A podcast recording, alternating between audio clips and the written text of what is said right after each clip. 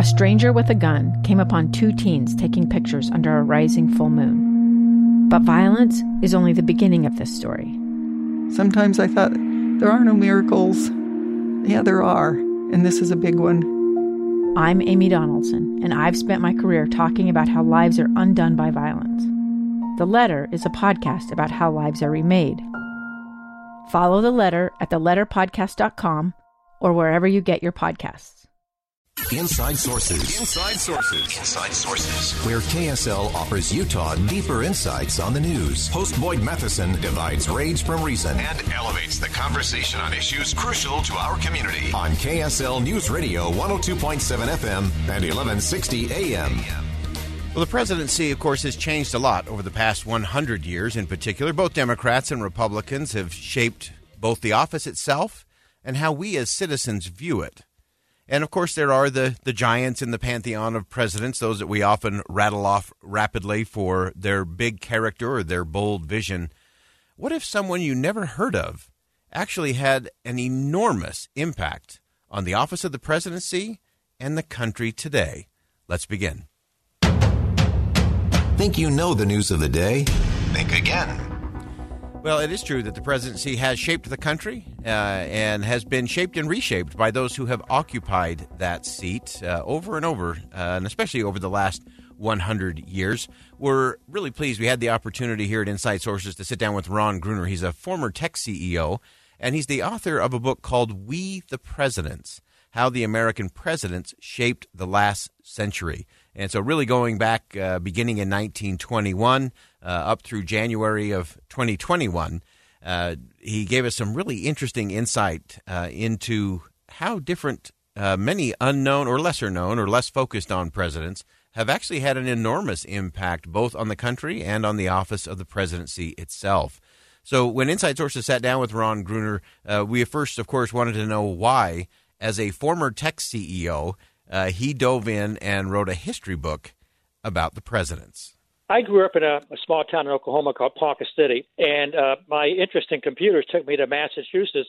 In the last five or six years, I've just been really distressed by how much my friends back in Oklahoma uh, have negative feelings about folks living in blue states like Massachusetts and vice versa. I mean, the, the folks in Massachusetts that are good friends of mine for 40 years, how they view uh, folks in the, uh, the, the Midwest and, and Oklahoma and the red states. So I wanted to write a book that really took the politics out of it and really discussed the issues uh, without pointing fingers about who's wrong and who's right. I, I just got fed up with that because I think politics is dominating the conversation today. I mean, you you hear almost no discussion, whether it's on cable news or uh, on the internet, where the first words that come up are liberal or Democrat or deplorable or Republican or a socialist or uh, whatever so I just tried to sweep all of that away and, and write a book where if somebody picked it up for the first time would not know whether Roosevelt was a Democrat or Republican or whether uh, Ronald Reagan was uh, what party he belonged to. Just really focus on what they did. Uh, I love that focus, uh, not on party, not on the politics of it all, uh, but on what they actually did while in office. Uh, so that led the conversation with Ron Gruner to talk about some presidents that we don't talk enough about or that we don't recognize their impact and influence. Uh, and we went to an interesting one President Warren G. Harding, uh, little known to most Americans today, but someone who had a huge impact on the nation. Harding was only uh, in office for two and a half years. He died of a heart attack two and a half years in his presidency, so he had a very short presidency. But several things that Harding did have propagated to today, mainly the, his appointments of two very significant cabinet secretaries, Andrew Mellon and Herbert Hoover. Andrew Mellon, uh, many people feel, was the strongest Treasury Secretary since Alexander Hamilton uh, at the beginning of the Republic. Mellon wrote a book called Taxation, the People's Business, that really focused on the idea that high taxes don't always work, and sometimes cutting taxes will generate more tax revenues and encourage economic growth. He really pioneered that idea and brought that into the federal government. And when uh, Harding took uh, office, uh, taxes were extraordinarily high in the range of 90% to pay off the war debt from World War One. And under Harding and Mellon's direction, specifically Andrew Mellon, taxes were cut significantly, and at one point in the 1920s got as low as 25%. We know that today. What Mellon called scientific taxation. Today, we know that as supply side economics. And of course, that's what Ronald Reagan brought back uh, in the 1980s with his supply side economics. I love this kind of history where you're connecting the dots to see how someone like Warren Harding actually had an influence on a president like Ronald Reagan. Uh, President Herbert Hoover, of course, who served in President Harding's cabinet, also an interesting connection and influence. Uh, he made a, a, significant contribution to American culture, especially as it relates to this great notion that we all embrace of American individualism.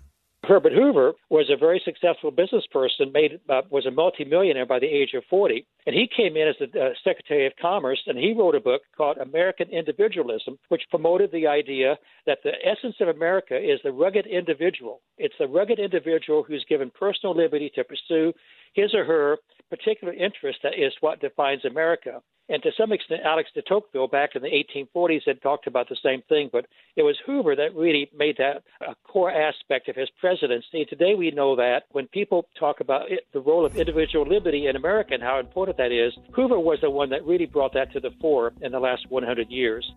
We're going to stay with the conversation just a little longer to get a little more insight from many of our presidents. Uh, it's so important to look at how they shaped it, what they did to impact the nation, the culture, and the presidency itself. Much more to come. Stay with us. Think again with Boyd Matheson on KSL News Radio. Inside Sources.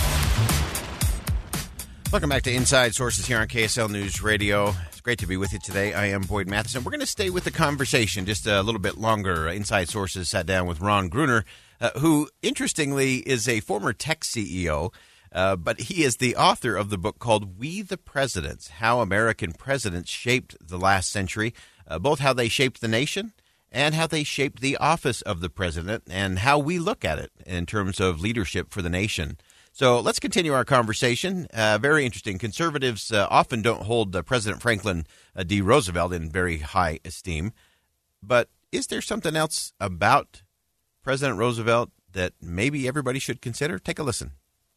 Roosevelt's detractors, uh, even today, call him a, a socialist and that he uh, basically moved the, the, the, country away from uh, laissez-faire capitalism and uh, what was uh, the form of a free enterprise in the 1920s he was under tremendous pressure to uh, almost abandon capitalism because the country had been in a very, very deep depression for four years. There were many people advocating universal incomes paid for by the government, all kinds of universal health care. Father Charles Coughlin was uh, advocating a, a much stronger form of government. And then, of course, you had fascism, which in the early 1930s was, believe it or not, viewed quite favorably as a middle ground between capitalism and communism. Roosevelt found another approach, basically saying, let the government help employ people if private enterprise won't do that. And that's something he did that's not really appreciated. He may well have saved capitalism. I think that is a fascinating perspective. And again, we could debate uh, all the nuances to that, uh, but I think that's an important, interesting thing that there was real support for a universal income, universal health care, uh, and even some uh, some other forms of uh, socialism and communism. Uh, and so, really finding that middle ground may actually have been part of saving capitalism. That's interesting to think about. Again, don't have to agree with all of that, but be curious about it. Think about that a little bit and uh, look just a, a, little bit deeper. Uh, now, this one is uh, is one that I think everyone needs to listen to really closely.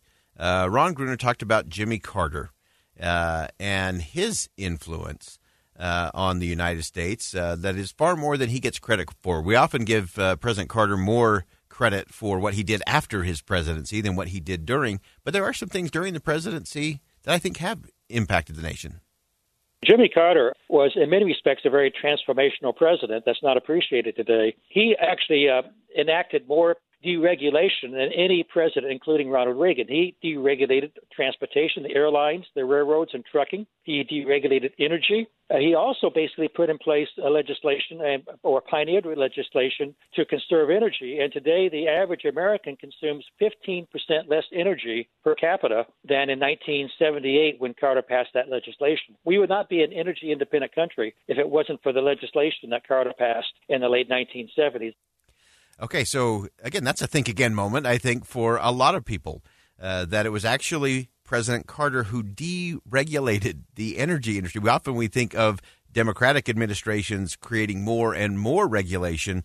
Uh, President Carter actually deregulated it, regulated it in the middle of that energy crisis, uh, and also really set people's uh, sights on what we could do to become more energy independent. And so that's an interesting component to Jimmy Carter's presidency that I don't think he gets uh, near enough credit for.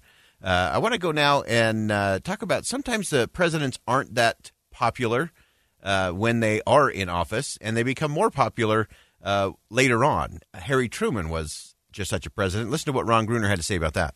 He left the presidency with the lowest uh, popularity ratings ever recorded, including even modern presidents. He had fired uh, General Douglas MacArthur just a year before the election because MacArthur had wanted to go into into China, across the border between North Korea and China. He actually, MacArthur went into North Korea without permission. He crossed that line. He was told not to by the president, and then got to the Chinese border and wanted to go in. And uh, Truman said no. He went around and wrote a letter to Congress, basically asking permission from Congress. And that's when that's when Truman fired him outright, which was very unpopular because uh, MacArthur was a very very popular man at the time. He was voted the most popular American in 1946, I believe. So he left pres- the presidency very very unpopular, and it's only over time as people began to realize the decisions he made and how important they were that he is now considered one of the top 10 presidents. So there you have a, a top 10 president in Harry Truman, uh, who left office with the lowest presidential uh, approval rating ever, including our most recent presidents and our current president. That's a fascinating thing to look at. And part it was because of his interaction with uh, General Douglas MacArthur, uh, and that was not popular at the time. Of course, it proved to be uh, very important and uh, very critical. It was a test of political courage uh, for President Truman to do that. Uh, so now I want to jump to uh, where we concluded with Ron Gruner, and that is how the presidency has changed over all of these years, especially in its relationship with Congress, because I think that's where the biggest change in our government has taken place.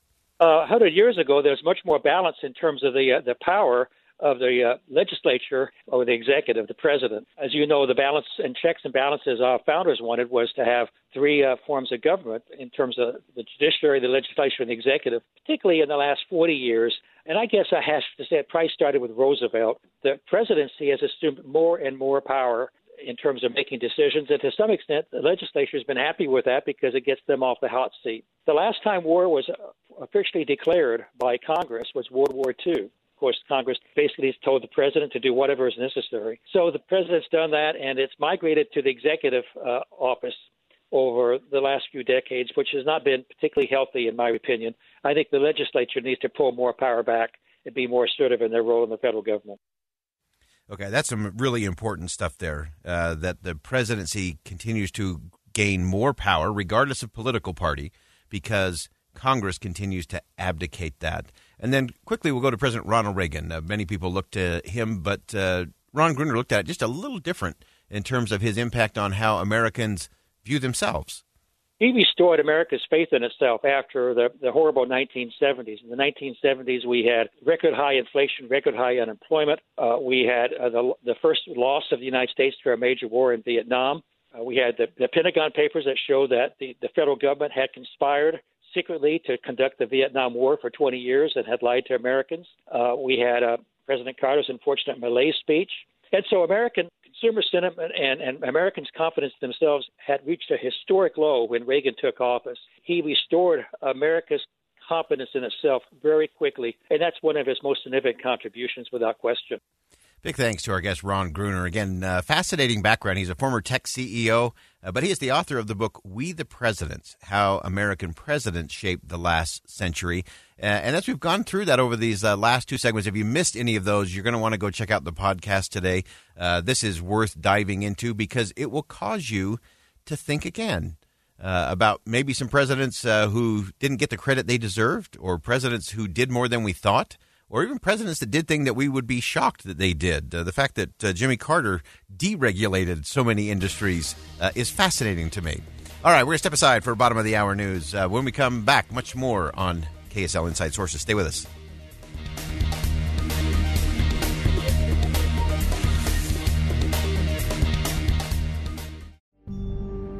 A gun in the face. Then all of a sudden, they all kind of lined up.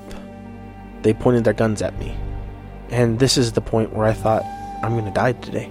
Started two years of horror for an American in Venezuela. They said, You need to give us your phone and get ready because you're coming with us. I'm Becky Bruce, and I spent a year researching and piecing together Josh and Thamy Holt's story about their ordeal in a notorious prison. That's when everything started to turn bad. We had another pound on the door. Boom, boom, boom. And there was the police once again. You can binge all of the episodes of Hope in Darkness on KSLPodcasts.com or wherever you get your podcasts.